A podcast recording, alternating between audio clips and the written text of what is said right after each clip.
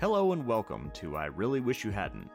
This is a podcast about people and businesses that have made horrible mistakes, have fallen apart at the seams, or have just been generally awful since their inception. They're the kind of people and businesses that make you think, man, I really wish you hadn't.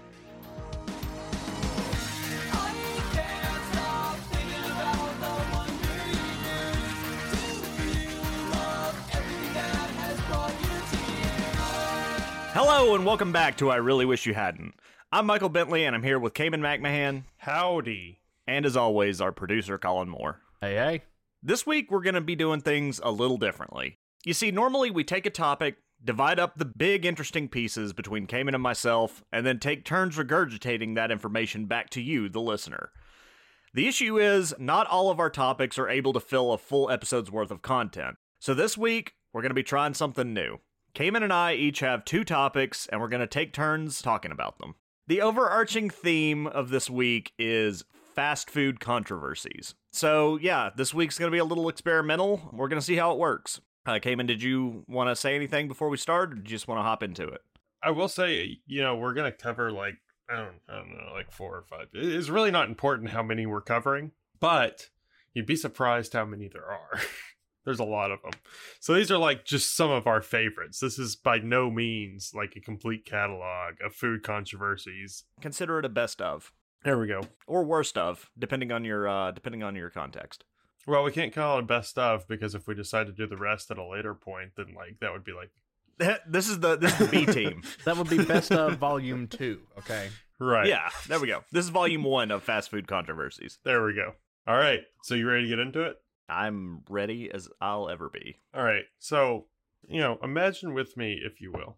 Let's kick it back to February 1992, right?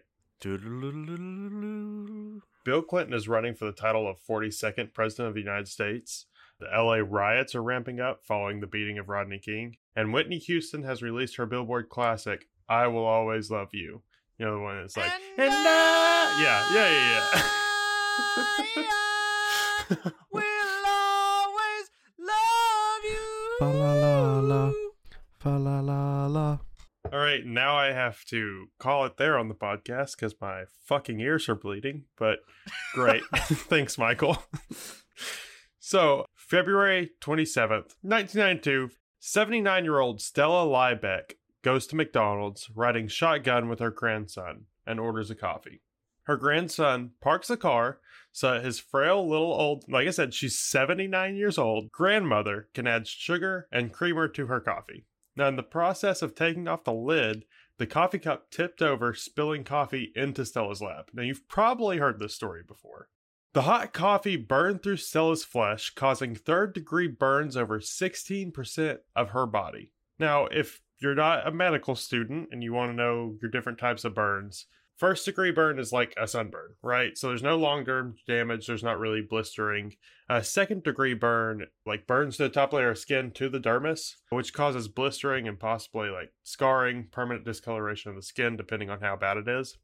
Third degree burns completely through the skin down to the muscle tissue or fat, depending on what's beneath the skin at that point. It burns away nerve endings and ends the possibility of skin regrowth, making need for skin grafts. Which skin grafts is when they take skin from another part of your body and patch up your hole. Michael. I'm I'm gonna let patch up your hole go by. I'm not gonna I'm not gonna jump on that one.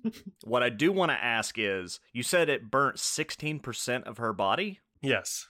That's a weird number. Like, how do you determine how much of your body has been burned? Surface area. Yeah, I would say area. So you they measured her? They measured her entire body and they said, "All right, how much is burned of I Well, like did they do measurements and like it honestly doesn't sound like that difficult. I mean, it's probably not super precise math. I don't, no, you know what? It's medical. It probably is super. for 16 if it was 15 i would let it go but it's 16 like that's that's that's to the one's place bah. I, I imagine. I don't know. Maybe the dermatologist handling that was like, I don't really have anything better to do. I'm gonna do the math on this. I don't. They graduated med school. Hopefully, they can do some pretty basic, like I don't know, what would that kind of math be? Geometry. This seems fine. It seems fine. You're reading too much into it. 16%. I don't know. I, I have all the things you said. That's what I latched onto. But they probably just came to 16%, and it's probably not super precise. Yeah, it's probably like 16.3. it looks it looks about sixteen percent. I mean, no, I mean, I, I mean, I assume that they measured the burnt parts and then they compared that to an average surface area of a person that has her- her body type, and then you know, but that may or may not actually be her surface area. It's probably close though. I'm siding with Michael here. Okay. I think that there are probably a few doctors sitting in the room. like, and one of them said that's about you know 15% of her body and another doctor was like no it's 17% at least and then they split Well, the difference split and they were like 16 fine what it, it doesn't really matter she's burnt this is not important now but yeah so due to her burns stella needed many skin grafts and was hospitalized for eight days after this, she was sent home, where she was placed under the care of her daughter for three weeks while she received treatment for her wounds. Now, she had many treatments after that as well. You know, of course, after those eight days leaving and for the next three weeks, she was still in bed. She was still very hurt. She couldn't really do anything. So she was left with massive amounts of scarring and was disabled for more than two years after this incident. Now, why was this so bad? I don't know. I can't I can't figure it out. Well, I'm saying we've all spilt coffee on ourselves at some point and not needed skin grafts.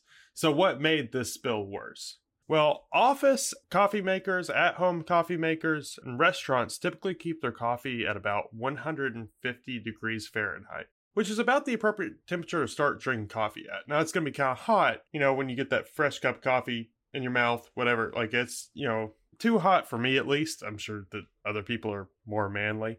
Other people just can't taste food. Yeah, exactly. I don't know. The people that immediately get coffee and drink it, like, uh, I gotta let it sit for a second. Yeah. The coffee that Stella was served that day was not 150 degrees. It was between 180 and 190 degrees. And we know this because the McDonald's operations manual required franchisees to keep the coffee at this temperature, well above industry standards. Now, is 150 to 190 degrees that big of a difference? Sounds like it. Yes, that is a huge difference. You can burn yourself with 150 degree boiling water, coffee, something like that. Um, the big thing is, especially with clothes, you have time to get those clothes off. You have time to wipe it off before it burns you. If you just sit there in 150 degree water, it's going to burn you. Whereas 180 to 190 degree, you know, coffee, water, whatever it may be, can cause third degree burns in as little as two to seven seconds. Now, keep in mind that this is a 79 year old woman. You know, your skin by that point is practically paper. Right. well, I mean, you're not, it sounds insensitive. Your skin does thin throughout your life. He's not wrong. Maybe a little insensitive. But if you look at how the media reported into this incident, and still kind of does, um, you may remember that Stella used this incident to try and get rich off McDonald's. That's how a lot of people portrayed it. I remember my parents talking about how like stupid this case was, like when I was younger. But in reality, Stella approached McDonald's with the offer to settle the case for $20,000. Before any of the lawsuits started, or anything like that, she was like, This is just to cover my medical expenses and compensation for my daughter's loss of income, which was very fair. McDonald's counter offered with $800.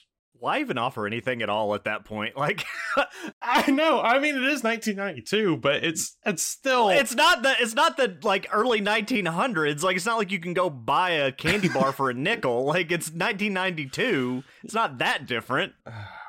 regardless. So after this, she retains a lawyer and filed suit against McDonald's for gross negligence. Now, before the trial, as evidence started to stack up, Stella's lawyers, and you know, she has retained lawyers at this point, so it's getting more expensive. So, as the evidence is stacking up, her lawyers offered McDonald's two more chances to settle once for $90,000, and then for a mediated $225,000. If I was McDonald's at this point, I'd be like, I, I, I see this trending in a direction not in my favor. Right. should probably take one of these deals. Well, I mean, they hadn't gotten to the trial yet. Maybe McDonald's still thinks that they can, like, kind of, you know, brush this to the side or whatever.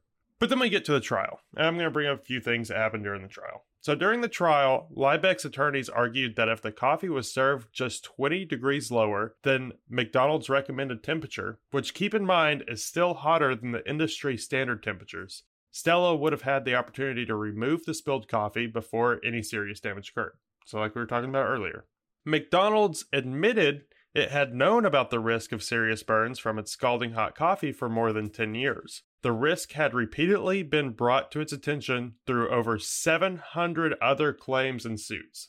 Wow. So they knew that this was burning people. It's only 700 other claims and suits. I mean, when you serve billions and billions, what difference does that number make? And and really, what difference does that number? Like when we're talking about temperature, is it really worth the extra heat on your coffee? Like I get the No. idea is like, okay, yeah, it'll your the coffee will be hotter longer, but is that really that big of a selling point? Like I don't go to McDonald's because I'm like, man, their coffee's so hot. I love hot McDonald's coffee. Well, here's the thing. And you remember how I was saying before the episode that I did a little field research for this one. Yeah. So I think I'm officially a journalist now, for one. For two, So this is two weeks in a row. I was a historian last week. Now you're an investigative reporter. yeah, we're in the big leagues now. We're getting credentials.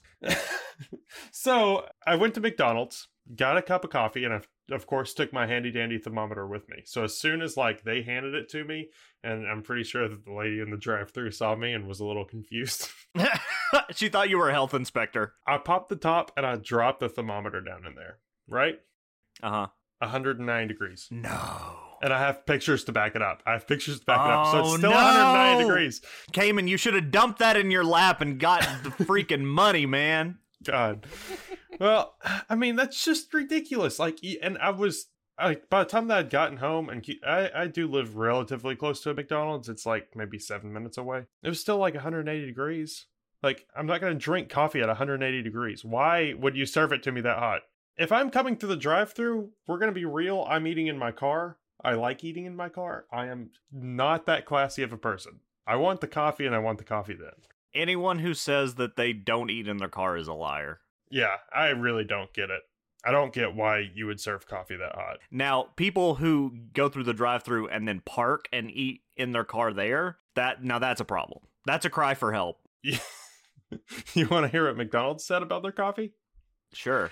McDonald's quality assurance manager also testified at this court hearing that McDonald's coffee was not fit for consumption at the time of serving because it would burn the mouth and throat if you tried to consume it, which obviously it would. McDonald's admitted it did not warn customers of the nature and extent of this risk and could offer no explanation as to why not.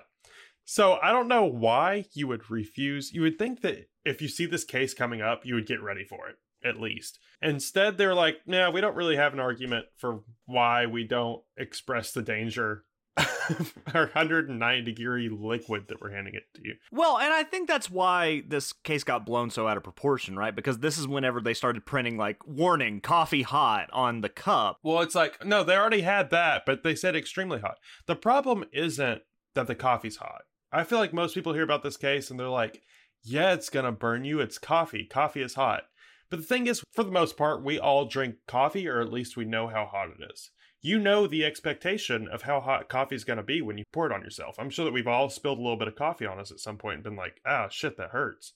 You don't expect it to burn through your dermis in two to seven seconds. Yeah. Like that is just above expectations. Yeah. So it's like it, it is gross negligence. It is. No, no, and I, I'm not. I'm not arguing against that. It's just Yeah. That it got turned into this lady didn't know that coffee was hot, and so or she she Right. pretended like she didn't know that coffee was hot, and that's how she got millions out of McDonald's. Right. Which that's not what it was at all. No, and like I said, she I had a completely different mindset about this going in. But I mean, going into it, she only asked for twenty thousand dollars. Yeah. Just to cover the medical expenses. Mhm. So I yeah, this is obviously not a money grab. But regardless, in the end, Stella was awarded compensation for damages of one hundred and the jury issued McDonald's pay two point seven million in punitive damages, which a judge did later reduce to four hundred eighty thousand. But regardless, Stella's lawyers and McDonald's reached an undisclosed amount outside of court to prevent the possibility of appeals, just to kind of get like a final number on it. But still, I mean, you know, she got the damages of 160,000, which at that point was mostly probably like lawyer bills. And then the jury issued 2.7 in punitive damages, which punitive damages is like you did such a bad job, this is what you need to pay as punishment. So mm-hmm. if that shows you the jury who was hearing the case definitely understood that this was on McDonald's. So, I mean, really going to this, one thing I really wish you hadn't is that, you know, I wish that McDonald's had a little bit colder coffee. I don't see why it needs to be so hot. Whatever, because apparently, as we can see, either they haven't fixed it yet, and I guess it's not that big a problem that it warrants them to fix it. But the I really wish you hadn't is the term Stella Awards. So now, uh, whenever there's like a frivolous case or seen as a frivolous case, it has gotten the moniker of Stella Awards based on this case, which I think is bullshit because this case wasn't even frivolous. And the fact that you've taken her name and you've attached it onto these cases, eh, eh, it's completely disrespectful. And I think it's dumb. So this was obviously a very real case. Obviously, Stella was in the right here. I hate that her legacy has ended up being a bad thing, but she did pass away in 2004. That's really all I have to say about that. that last note didn't really take us anywhere, but you know, she lived a long life. Well, she she's dead now. Um all right, so yeah. oh god. Just who needs transitions? Who needs transitions? Let's talk about Wendy's. So, Wendy's was founded in 1969 in Columbus, Ohio by Dave Thomas. What's funny about that? 69. nice. nice. So, Thomas had already gotten a foothold in the fast food market when he worked side by side with the Colonel Sanders to make improvements to Kentucky Fried Chicken. Colonel Sanders hated fried chicken. I actually want to do an episode on Colonel Sanders. Can we not talk too much about him? Like, I want to talk. I totally want to do an episode on Colonel Sanders. Thank you for your service, Colonel Sanders. It, well, yeah, American hero. Yeah. Okay. Move on. war hero. it. I War can't. hero. You can't bring up Colonel Sanders without me giggling. No, I know. Okay. In 1968, Thomas sold his KFC shares back to the Colonel for $1.5 million, which is the money that he ended up using to found Wendy's. Because of Dave Thomas's work at KFC, he wanted a character like the Colonel to represent his new restaurant. And so he busted into his daughter Wendy's room and said, Put your hair in pigtails, honey, because you're gonna be a star. And his daughter became the face and namesake of Wendy's to this day. Oh, what was her name? Her name was actually like Melissa or something, but she had like What? a speech impediment. Yeah, she had a speech impediment. She couldn't pronounce her own name, so they basically gave her the nickname of Wendy because it was something she could say. And so Wait, it's not even no. like what? No, hold Yeah. up. I have never heard this. Her name's not actually Wendy. Are- no, it's like it was like her nickname because she couldn't say her real name. Oh, okay. Yeah, I wasn't gonna include that, but you you really just drove me to it. well, I mean, I that's the important news. I didn't know that. That's that's interesting. Episode over. I feel like I've seen her in like the recent commercials, and it it introduces her as Wendy, right? Well, yeah, but I mean, after she got the freaking name and this became a billion dollar guess, business, it was like, yeah, you're you're Wendy now. You're Wendy now. I'm Melissa. No, you're not. You're Wendy. Branding. Well, what's crazy is like she's actually one of the biggest like franchisees of Wendy's. Like yeah. she has opened a ton. Like I mean, she's huge in the business, but it's not like it was just like handed to her. Like she after she got out of college, she like started opening restaurants and stuff. Like I don't know, it's a, it's a pretty cool story, but that's not what we're talking about. Yeah, she's a she's a business lady. I mean, if I had a restaurant named after me, I'd probably try to open some. Yeah. Well, and like she worked there when she was in high school and stuff. That's cool. Yeah. Yeah, I mean she she got her bachelor's degree from University of Florida in consumer behaviorism. So obviously like she actually she's not just Yeah. writing daddy's money. She obviously knows what she's doing. Yeah, I didn't mention any of that because like I don't think she's an I really wish you hadn't character. Like I think she's earned what she has. Uh, to a certain extent, you know. I mean, obviously, it's pretty easy whenever you're the daughter of of a restaurateur. But anyway, So Wendy Thomas, boss babe. boss baby. Wait, no. What? Did you say boss baby? Boss lady. You said boss lady. I said boss babe. Boss babe. Boss baby. okay, continue. Okay, but here's what's weird to me about this whole thing, though, is Wendy was his fourth child. So if I was one of his other, yeah, exactly. If I was one of his other kids, I'd be like, "Damn, dad! Like, try to make it not so obvious which one's your favorite." Like, Fuck you guys. I like the little one. But anyway, the restaurant went on to become a success and is now obviously a nationwide franchise. The controversy came one day in 2005 when Anna Ayala walked into a Wendy's restaurant in San Jose, California. When she sat down to eat, she discovered something which resembled a human finger in her cup of chili. And according to a witness, Ayala began running around the restaurant screaming, Don't eat it! Look, there's a human finger in our chili! Which is kind of ridiculous to me. Like the idea, like, it's it's people! The Wendy's chili is people! They're feeding us people. But the employees of the store claimed that the object that she had found was just a vegetable. And it wasn't until the health department got involved that it was confirmed to be a human finger. I mean, wait, how do you confuse a human finger with a vegetable? I I think they were just like that can't be a finger. I mean, that, it, it can't be a finger. How could it be a finger? That's true. It might be, yeah, just straight up denial. As the story started gaining widespread attention, Wendy's sales began dropping, and Wendy's offered a reward for information on the origin of the finger. And the finger became this big mystery. Like, where does a finger come from? Like, how does a finger end up in Wendy's chili?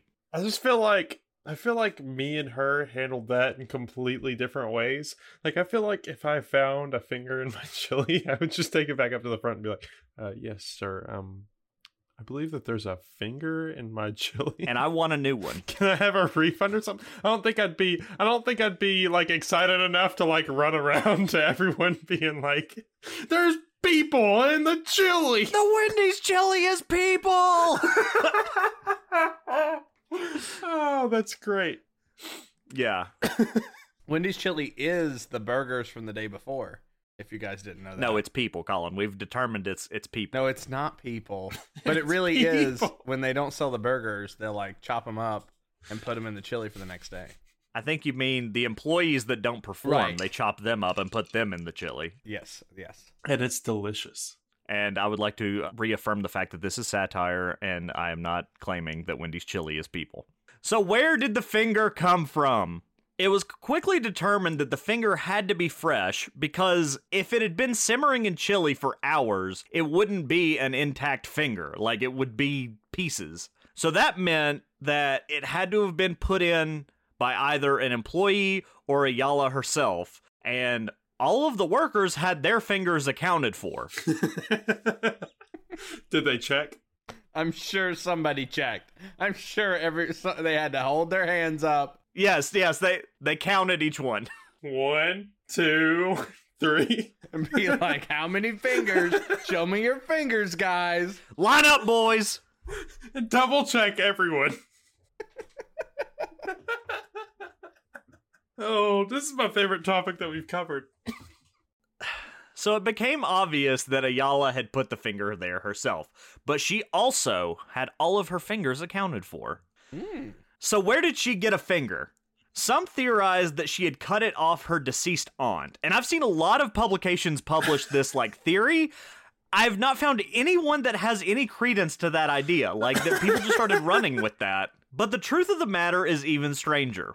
Her husband James worked for a paving company, and while he was working, a coworker lost part of his finger in the mechanical truck lift. And according to CBS News, his coworker traded him the severed finger in exchange for settling a $50 debt. The- yeah. 50 bucks for your finger. Like, I don't know. Apparently, they tried to reattach it and it wasn't feasible. So they just let him have the finger. And James was like, hey, you know that 50 bucks you owe me? How about that finger?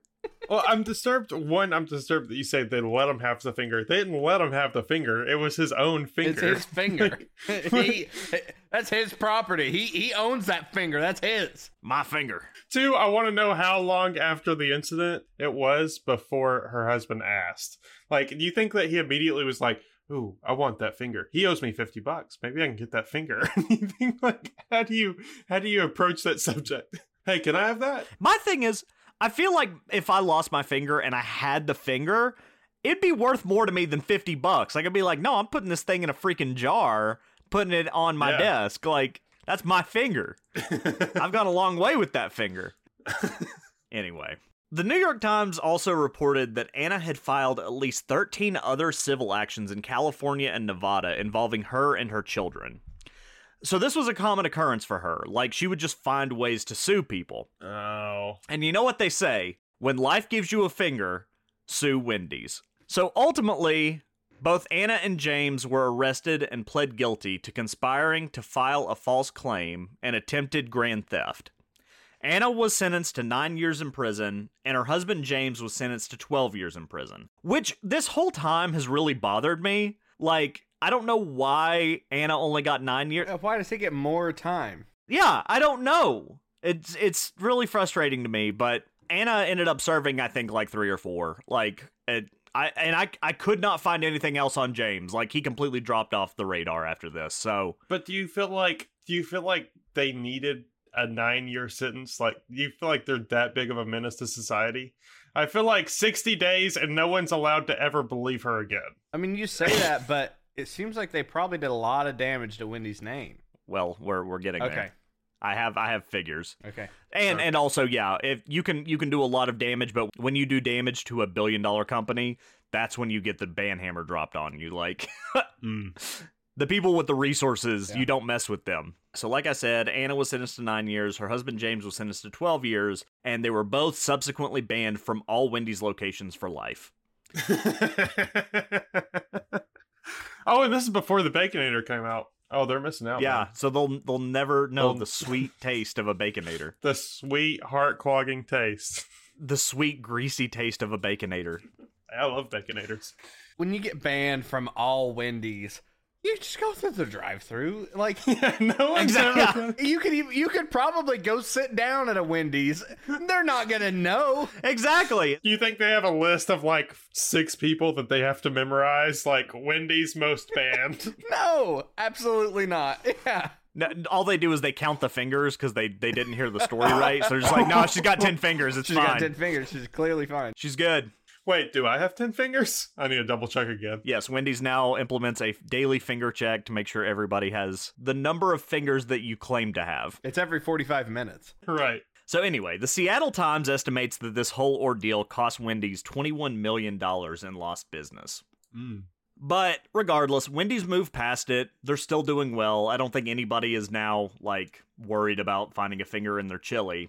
And while we're on the topic of Wendy's, I don't think we're ever going to do a, uh, an episode on Wendy's. So there's a couple, like, things I want to cover about Wendy's while we're here. Mm-hmm. Today, they're mostly known for their sassy Twitter account where they call out other fast food businesses and uh, basically just roast people on Twitter. It's the weirdest thing I've ever seen. It is the best Twitter account ever. Yeah, it was cool till everyone copied it. Yeah, well, Denny's did it first. It was Denny's first, and then Wendy's copied it. Really? Oh. Yeah, and honestly, theirs was better.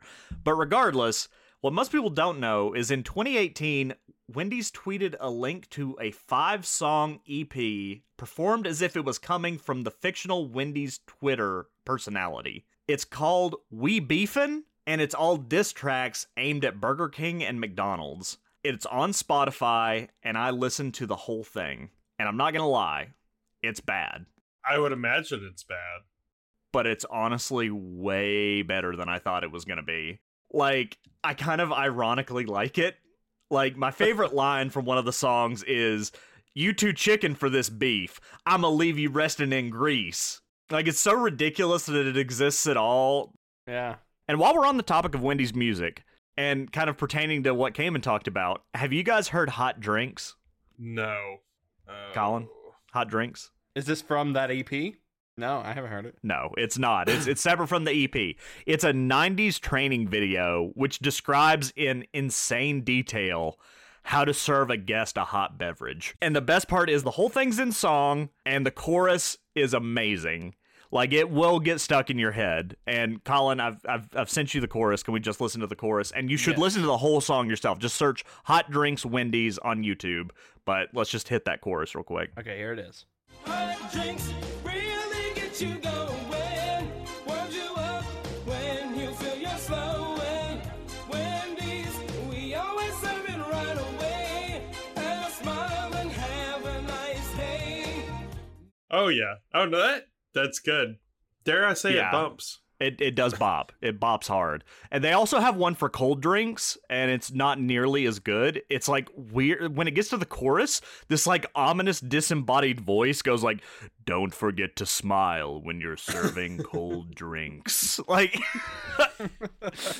So yeah, check those out on YouTube. Hot drinks, cold drinks, Wendy's training videos. They're awesome. But yeah, that pretty much wraps it up for Wendy's. Okay. Y'all ready to go back to McDonald's? McDonald's P2. Yeah.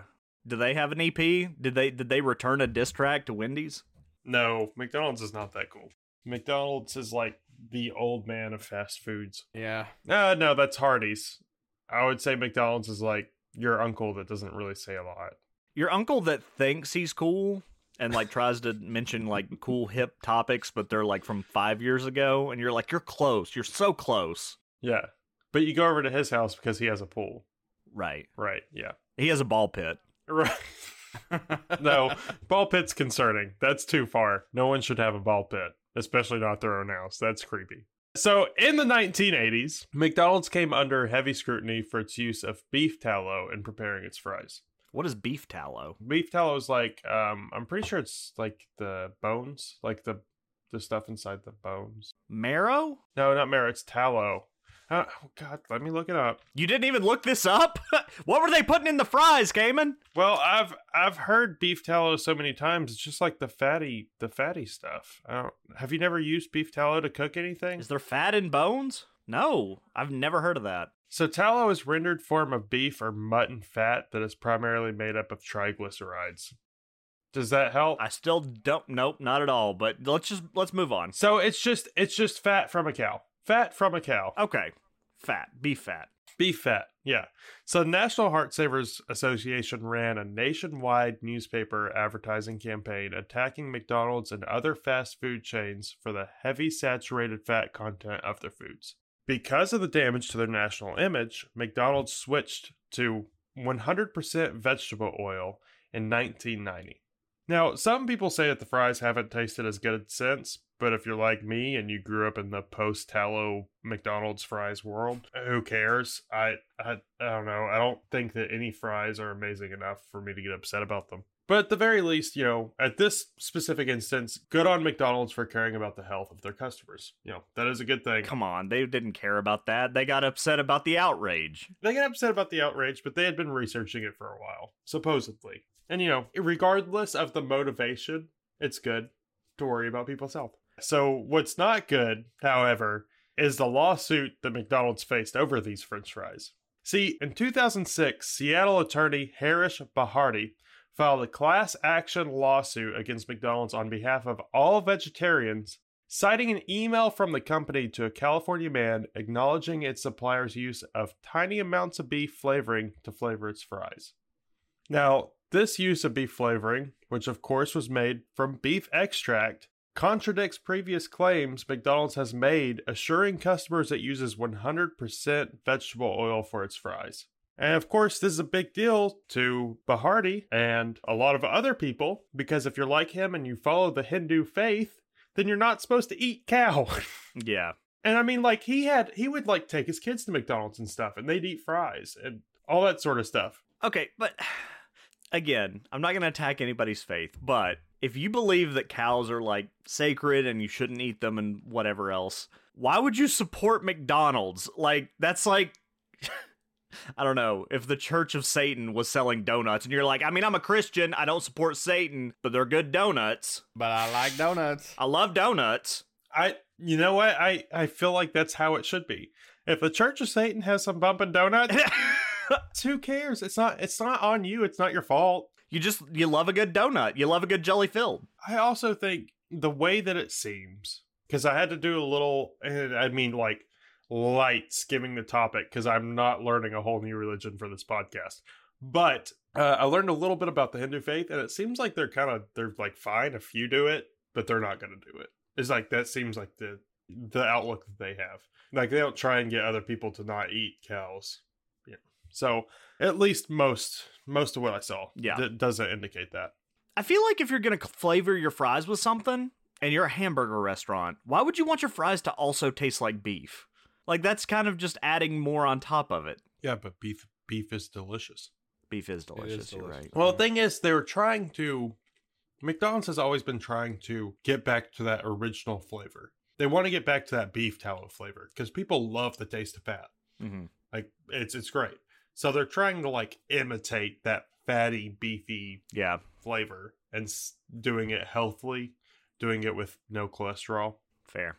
Regardless, uh, McDonald's defended themselves in court by saying that they were not required by law to list it as an ingredient. Instead, beef flavoring falls under the term natural flavors. They also claim that they couldn't be at fault since they never claimed that their fries were vegetarian friendly. But you're saying that it's potatoes baked in vegetable oil, 100% vegetable oil. But did they say 100% potatoes? I mean, Man's got a point. I mean, come on. So to settle the lawsuit, McDonald's eventually agreed to donate $10 million to Hindu and other vegetarian groups, things like that. And that that seemed to be good. That pushed everything for the most part under the rug. Hmm. Did they stop doing it? No. Really? I don't think so. I looked it up and the the most recent thing that I saw was like a few years after this happened and it said that they were still doing it. Did you do any investigative journalism on that? No. Did you taste the fries and see if they tasted like beef? no, I'm not I'm actually not that big a fan of McDonald's fries. I think they're like some of the worst ones. I don't like them either. Yeah. I'm not either. Everybody's all about them, and I'm like, they're not that good. Arby's. I hate Arby's. I do like their fries, but I hate Arby's. My favorites are Wendy's Wendy's fries are good. The sea salt fries. because they're like natural cut. I'm putting quotes natural Yeah. cut and sea salt. Oh, oh, they're naturally cut. They're just not natural. I like them the best. I think they taste the most like an actual potato. What does that mean? What does natural cut mean? it means they still leave the skin on them. I don't know. It's like it's like when people say like hand spun milkshake, right? I don't want my milkshake hand spun, okay? I want a machine to do it. Yeah, machine's gonna do a better job. Exactly. Or Yeah. hand spun wings. Like hand spun wings means the sauce isn't even. That's what that means. okay, how do you No. machine spin wings? How do you machine spin wings? some sort of mixer. I don't know. Well, why do places say hand spun? Why is that an option? Like, why is that a selling point? No, no, no, no, no, no, no. We're not. Hold on. I think we're talking about like the breading, right? No, we're talking about the sauce. I'm pretty sure it's the sauce. It's the sauce. It would have to be the breading. I'm pretty sure it's the sauce. No, it's the sauce. It's the sauce, and I think that's just to say like they're hand spun because like we're not just dunking them all in sauce and scooping them back out. I think I'd rather them be dunked. Well, that's the thing. If you ever go to a wing place, and this is for all of our listeners, this is great advice. If you ever go to a wing place and you get parts of the wing that aren't saucy, it's because they're skimping on the sauce. In which case, you, that's probably not a great wing place. Find a new wing place. Are Are you done with uh, beef beef fries? I'm done with beef fries. All right. Well, Cayman, great conversation about beef fries. Uh, let's talk about Jack in the Box. Who needs transitions? They're segues. Segue is probably better. Yeah, segues, transitions. Jack in the Box was founded in 1951 in San Diego, California by Robert Peterson. Fun fact according to the LA Times, Robert Peterson was on the enemies list of President Richard Nixon. Apparently, Richard Nixon kept a physical list of his enemies. Richard Nixon had a shit list. He had a he had a, an enemies list that he had his administration like keep track of, and he hated Robert Peterson because of his fundraising efforts on behalf of Democratic candidates like George McGovern. Hmm. And Robert Peterson was a registered Republican, but like I said, he founded Jack in the Box in California. So I have to imagine that he just kept up with California politics. And like we mentioned in Richard Nixon, Richard Nixon was a big California politician. So I have to imagine he just hated Richard Nixon personally. So, like, as a registered Republican, he would just fund anybody that was running against Nixon Yeah. up up to the national level. So, fun fact: uh, I I feel like Richard Nixon's just going to follow us throughout this entire podcast, but I had to mention it. That's fine. I mean, he's like the original, like, The OG. yeah. But anyway, what made Jack in the Box special was it was the first restaurant in the continental United States to implement a two way intercom into its drive through. And since this is a new concept, they put their clown mascot, Jack, on top of the intercom, and the idea was that you would tell your order to Jack. And they kept their clown on the intercoms until 1980 when they discontinued the mascot in an attempt to appeal to a more mature audience. And I'm sure the fact that clowns are super creepy and nobody wants to look at them also had a little bit of something to do with it. And they didn't just quietly sweep Jack under the rug. They made commercials where they literally used explosives to blow the mascot off of their restaurants. Hmm. Yeah, they're they're pretty funny. You can see them on YouTube. And over the years, Jack in the Box has seen decent success. Like it's not really a staple of the industry, I wouldn't say. Like have have you all ever eaten there? Uh, we have some near where I live, but I never go because I hear it makes you poop your pants. Have you ever eaten at Jack in the Box like ever? I don't think no. It's been a long time, but I've eaten there at least once for sure. I mean, I guess I could. I know for a fact I've never eaten there. Well, it's more of like a up north thing.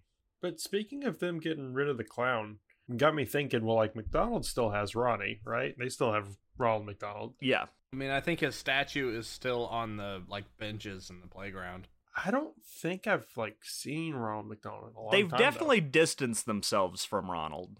Well, the whole crew too. Like, Yeah, they just like quietly took him out back and shot him in the back of the head or something. Yeah. Well, yeah, and Colin, you were saying like I mean Mayor McCheese got Grimace and yeah, Yeah. all of them are gone. Well, Grimace stayed around for longer. It was like Mayor McCheese got the first cut, then it was that bird thing, then it was Grimace, and now it's McDonald. Like, I mean, they've all. Well, you you forgot about the Hamburglar.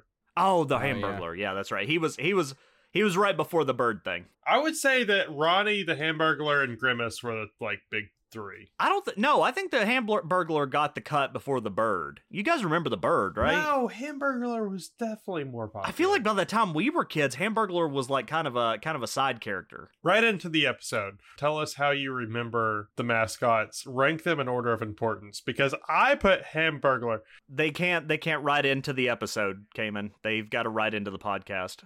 Well, email us. Here's the thing: is the area there's a new development area around here where when the McDonald's opened, they had the grimace. The grimace is the purple guy, right? They had Right, the yeah. grimace out there on the street. Yeah, he's not the Grimace. He's just Grimace. His name is Grimace. Grimace. They had Grimace out there dancing. Okay, but that wasn't that long ago. That was within the last three years. But McDonald's is franchisee, so that suit could have been sitting around with the same franchise for like 30 years and they just haven't gotten rid of it. That doesn't really mean anything. That's true, but I'm just saying. Well, I can tell you guys, I've never eaten at a Jack in the Box ever in my life. Right. And the reason for that is, and I know I did this in the last episode, but I want to share a quick personal story. When I was a kid, I was on vacation at the beach and I saw a Jack in the Box. And my mom told me, don't ever eat there. A little boy ate there once and he died. And to this day, I haven't eaten there. And I think it might be like a deep seated like anxiety that I have. You know, I've always heard like never eat a Jack in the Box because it'll make you sick. And I never thought that there was like that's what you're about to talk about, isn't it? Yeah. I didn't realize that. I thought it was just like poor quality or something. Okay, yeah. No. Well, yeah. I mean, This is I'm gonna be learning with you, audience. This is fun. There you go. And, and like, I, I had never like looked into this. I, I just trusted my mom. I was like, whatever she said, Right. I don't want to die. I'm not eating a Jack in the Box. No. So I did some investigative research, and here's what I found. Okay, Cayman, I I love that you use this as one of your like transitions because I'm also going to use it. Yeah. Imagine this: it's 1993. okay, one year after ninety two. We've come a long way. You've just got done watching a new episode of Seinfeld, and a Jack in the Box commercial comes on. They're running a discount on their Monster Burger with the tagline, So good, it's scary. Ooh. And you would have every right to be scared because that burger is chock full of E. coli. E. coli. So, you see, at this time in 1993, the FDA is only recommending that you should cook burgers at 140 degrees. And E. coli can survive at temperatures up to 155 degrees. Uh, an internal temperature, I'm sorry. Like the internal temperature of the burger should be 140 Right. degrees. Yeah. Today it's 165. Yeah. Well, yeah, so they were cooking them to 140 at the time. Weird that it was 140. Yeah. So, like I said, E. coli can survive up to 155. Mm-hmm. And burgers were shipped all across the west coast of the United States that had been contaminated with E. coli, which is a bacteria that lives in poop. It, basically, cow poop was mixed in with the meat that had E. coli in it. And the worst part was Washington State, which was the state that saw the worst infection rate, had actually already implemented a state requirement that burgers had to be cooked to 155 degrees. So Jack in the Box was not paying attention to the state regulation and serving burgers at 140 degrees infected with E. coli. Well, here's the thing. I also want to rewind a second because you talked about poop getting mixed in with the meat, and I Yeah. feel like that that sounds bad. Like that that sounds like it shouldn't happen. As someone who's you know dressed a few animals or you know skinned a few animals, got the meat off of them. The internal organs hold poop in them. They have poopy. Wait, so what? like, like you know, like the large intestine stuff like that. It's it's kind of they got poopy it's in common. You should assume that your meat, especially if it's ground meat, probably has a little bit of poopy mixed in with it. And you should cook it hot. Like this isn't a rare occurrence. It's not like, oh, it got poop in it. That's disgusting. Nah, not really. That happens a lot. It's kind of the reality of the subject. Well, this is why with ground beef, it's always well done because a lot of times you'll end up with there's there's it's just a lot more risky with ground beef. Oh yeah. Yeah, and that's not to say to like be afraid of like ground meats. You just have to be smart about ground meats, you know. Right. Right. Cook it cook, cook it thoroughly. Yeah. But anyway, it wasn't until a pediatric gastroenterologist reported a wave of sickness to the Washington Department of Health that anyone knew that anything was wrong. And E. coli is not a minor sickness. Like, it ends up attacking your kidneys to the point where the worst cases require the patient to be on dialysis, sometimes for the rest of their life. And E. coli can spread from infected people to healthy people. So, just avoiding infected meat isn't going to mean that you're safe. Like, if you come into contact with someone with E. coli and they've, you know, handled anything, like, there's a very good chance that it can transmit person to person. In total, 708 people were infected, 171 were hospitalized, and 30 were diagnosed with hemolytic uremic syndrome. I think I'm saying that right. I'm not a doctor. Meaning that they had to be on dialysis for the rest of their life. Right, basically. Yeah. Well, they, they at least had to be on. Di- it attacked their kidneys. Yeah. It was it was it was a serious condition, and four children ended up dying, all of them under the age of ten. And this became national news. Yeah. In fact, President Bill Clinton made it one of his administration's top priorities to get a handle on food safety. Needless to say, Jack in the Box was not in a good place. Their stock price was free falling, and at one point the SEC had to put a temporary hold on trading their shares. As a result, Jack in the Box did start cooking their meat at a higher temperature and hired one of the top food safety strategists in the country to make sure this would never happen again. However, I can't find a single time that they apologized. I'm not saying it didn't happen, but if it did, it's been lost to time. Like, I could not find it. Instead, they tried to make everyone forget about it by hiring a PR firm called Secret Weapon. And I feel like that's just so on the nose. like, they hate us, pull out the secret weapon. And Secret Weapon started a marketing campaign where they brought back the clown mascot from 1980. And I have to say, like as scummy as it was to try to distract from the real issue, I watched a full 10 minutes of the commercials that they produced for Jack in the Box, and they're pretty funny. Like, I recommend checking them out on YouTube. They were very ahead of their time. Like, it feels like modern marketing, like the birth of modern marketing, where, like, it's more about creating entertainment than it is about creating a commercial. But still, that doesn't make up for the fact that it's it's not right. Like they they should have put more effort into making things right than try to distract.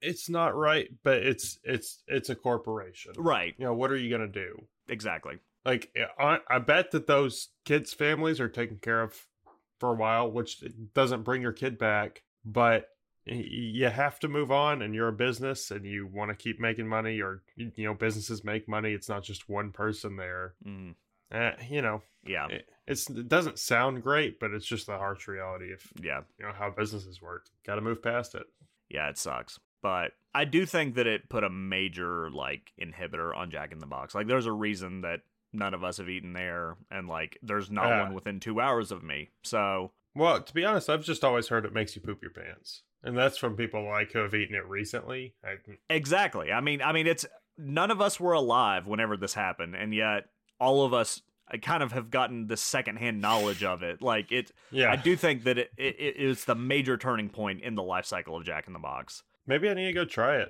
I've honestly, I was thinking about it in researching this. I was like, maybe I do need to check it out. So, I did my field research at McDonald's. Why don't you do your field research at Jack in the Box? well, I didn't want to drive two hours. That's why. oh Um, yeah, that's fair. I'd have went with you, bud. oh, I thought about I thought about mentioning it, and us like, well, we had stuff going on yesterday, but yeah, Bah. so today, Jack in the Box is valued at 1.5 billion dollars, and they did end up discontinuing the Monster Burger, but you can still get Monster Tacos. Just make sure that you ask for them to be cooked well done. Well, there we go. Actually, I have I wanted to call this end note, but it's kind of big enough that it might count as one on its own. Okay, yeah, just go for it. So I, you know, I'm I'm just gonna go ahead and read this off. We can call it end note if we want, but so Taco Bell mystery meat. Y'all remember that one? yeah, Yeah. So uh, kind of. I mean, I've always heard that there's not a whole lot of meat in Taco Bell meat. let me tell you why. That's bullshit. Really? All right, so in January 2011, an Alabama based firm filed a suit against Taco Bell, claiming that they didn't have enough beef in their beef to call it beef. You catch that? Yeah. Yeah. I gotcha. So they retracted their suit that following April. According to them, after Taco Bell changed its marketing practices in quotations and disclosed more information about the beef product. Taco Bell, however, claimed that the allegations were absolutely wrong from the start. They didn't make any changes to their product or advertising, and no money changed hands to end the lawsuit. So, in essence, it seems like the entire lawsuit was crap from the get go. But in order to be transparent, Taco Bell went ahead and released everything that's in their beef. So, let's dive a little bit deeper into Taco Bell's mystery meat. Really quickly, I want to say just with court cases, you know, January to April sounds like a lot of time, but with court cases, that is not a lot of time. Yeah. It takes forever, whatever, four months, but it is not. As far as a court case is concerned, that is not a lot of No, yeah, that's like it just got started and then it was immediately shut down. right. So I don't think, I mean, they didn't really present any proof that Taco Bell changed its marketing. I don't think that there was, I just think that that Alabama company was wrong and then just immediately shut down its case. But regardless, like I said, let's dive deeper into what Taco Bell calls, you know, or Taco Bell said about their meat. So the Taco Bell beef mixture in their products is about 88% beef. Now, the other 12% is comprised of the following very common ingredients that are in a lot of meat mixtures. You have maltodextrin, which is a form of mild sweet sugar that we use to balance the flavor in a lot of meats. It's commonly found in like natural sodas that you would get at Whole Foods, stuff like that. Torula yeast, which gives seasoned beef more of a savory taste. Cornstarch, which is used as a thickener to maintain moisture in seasoned beef. Soy lecithin, which binds substances that would otherwise separate, like oil and water. It's common in chocolate bars, salad dressings. Sodium phosphates, which help make sure seasoned beef is the right texture. It's found in cheeses, coffee drinks, deli items, desserts, all sorts of things. Lactic acid, which is in everything, like almost all living things, and it's only a very small amount to get the acidity in the beef the right flavor. Uh, caramel color and cocoa powder, which food coloring is in a lot of things. And trehalose, which is a naturally occurring sugar that is used to improve the taste of seasoned beef. So these are very common ingredients, and a lot of them, honestly, it's kind of like that preservative stuff. Like your meat's to turn gray if it gets old. It's got food coloring in it. It's to be the same anywhere else that you go and you get that ground beef, honestly, unless you're buying it like super, super fresh. And, you know, things to hold it together to keep the fat and the water from separating. That's just to make it taste better. Regardless, you know, yeah, it's not 100% beef all the way, but these things are really no different than a lot of seasonings, a lot of preservatives. So I don't, I don't see what the big deal is. So my my point is Taco Bell meat is real meat, and I know that this may be a double standard considering how I talked about like McDonald's not revealing like all their ingredients, even though Taco Bell did reveal their ingredients. So it's kind of a double standard. But the point that you're getting Taco Bell, do you really care? like, Fair. I mean, when I think of Taco Bell, I just think about stoned college kids at 3 a.m. going because it's the only place it's open. They're going to get like $10 worth of food and it's going to be enough to like fill the back of a truck. So, I mean, eh, I don't know. Alabama based law firm whose name I did not disclose because I didn't feel it was appropriate. Well, let's just leave Taco Bell alone. I really wish you hadn't done that. You know, kind of a dick move. Leave them alone. Leave Taco Bell alone. Leave Taco Bell alone. Leave them alone.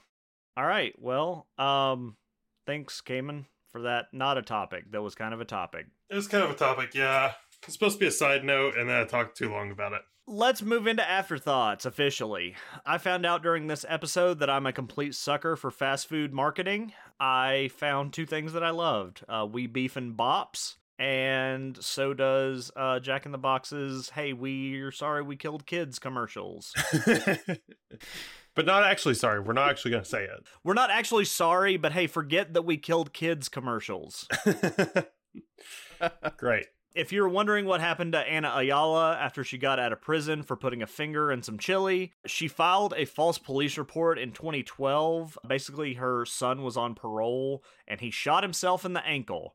And he wasn't supposed to have a gun, so when they went, she said that some somebody else shot him in the ankle and she filed a police report and she lied about it. She seems like a winner. Yeah, she was sentenced to another 2 years in prison, so she did not learn her lesson about lying anyway. Last year, Wendy's came out with a tabletop role playing game called Feast of Legends The Fight Against Frozen Beef.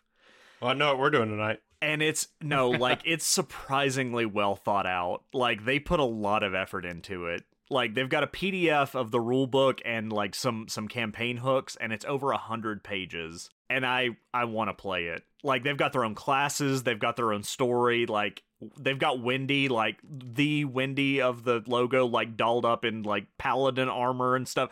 It it looks pretty good. Yeah. There was a whole controversy where some YouTubers played it and they got called out for like being Wendy's like propagandists, but that's neither here nor there. I would love to do it. Maybe we could do a bonus episode of us like playing through one of the one of the campaigns, but Oh yeah, no, that's that sounds like a blast. I'd be all down for that. We will take the bullet for you listeners, and if it's just straight up propaganda, then we'll try and say it. oh, it is. It's total propaganda, but like I mentioned earlier, I'm apparently a complete sucker for this stuff. I mean, propaganda's good as long as it's fun. I don't mind fun propaganda. I agree. Fun propaganda, best propaganda. Put it up, print it on a shirt. Came Cayman McMahon. Propaganda's fine as long as it's fun. oh, that's fun. See, like, uh, your propaganda is like, oh yeah, buy our burgers and play this complex game that we made for you. That's fun propaganda. That's that's that's a good time. I like that. Propaganda like you have to be a Nazi and the Jews are destroying Germany. That's less fun propaganda, and I don't really like that. There's two different kinds. So Cayman has just set up the scale of propaganda from fr- from D and D Wendy's to Nazis. Well, he's making a clear distinction here. Okay, there's two categories: D and D Wendy's, okay; Nazis, not okay. Not okay. Yeah, we don't like that at all. And in the middle is Jack in the Box. We're sorry we killed kids. We're sorry. No, no, the forget we killed kids. I'm sorry. I'm sorry. Forget we killed kids. That one might be a middle ground. That's a middle ground. That's halfway between Nazis and D and D Wendy's. I, I think it's. I think it's more. I think it's more on the Nazi side. Probably more. on Yes. We'll create an entire scale. it's close. It's debatable. All right, Cayman. You want to tell the listeners where they can find us? yes. So thanks for listening, everybody. Uh, you can follow us on Twitter at IRWYH Podcast. You can follow us on Instagram at I Really Wish You Hadn't. And if you have any ideas for more episodes, anything that you want to ask us, anything that you want us to touch on, shoot us an email at podcast at I Really Wish You Hadn't.com. Literally anything. Literally anything. You can say anything you want. yeah. It doesn't matter what it is, and it goes to all three of us. Yep. Just send us an email. And we occasionally check it. So there's a good chance we'll see it. Well, no, I check it every day. I know you say occasionally. Nerd. I regularly check it, Nerd. and we will be excited to address your email in an upcoming bonus episode. So please send us an email. Housekeeping. Also, if you guys haven't realized, we're we're planning on doing, and we've only done one housekeeping episode. We're gonna try and do them every five episodes, just so we have enough content. If you guys want them more regular, if you don't want them as much, just eat them, get them out of here. Let us know. Once again, email us. Uh, we'd be happy to hear uh, any questions, concerns, comments you have. If you want to send us an email telling us how Jack in the Box tastes, because none of us have ever tried it, you can also do that. I'm tasting it by the next housekeeping. All right, Cayman's going to do a Jack in the Box review. I Really Wish You Hadn't is hosted by me, Michael Bentley, and Cayman McMahon. We are produced by Colin Moore. Our intro and outro music is by Attack Story. Our cover art is by Nicator. Please remember to subscribe and rate us on Apple Podcasts, Spotify, or wherever you get your podcasts. Until next time, please serve your coffee at a reasonable temperature. And as always, don't do anything I wouldn't do.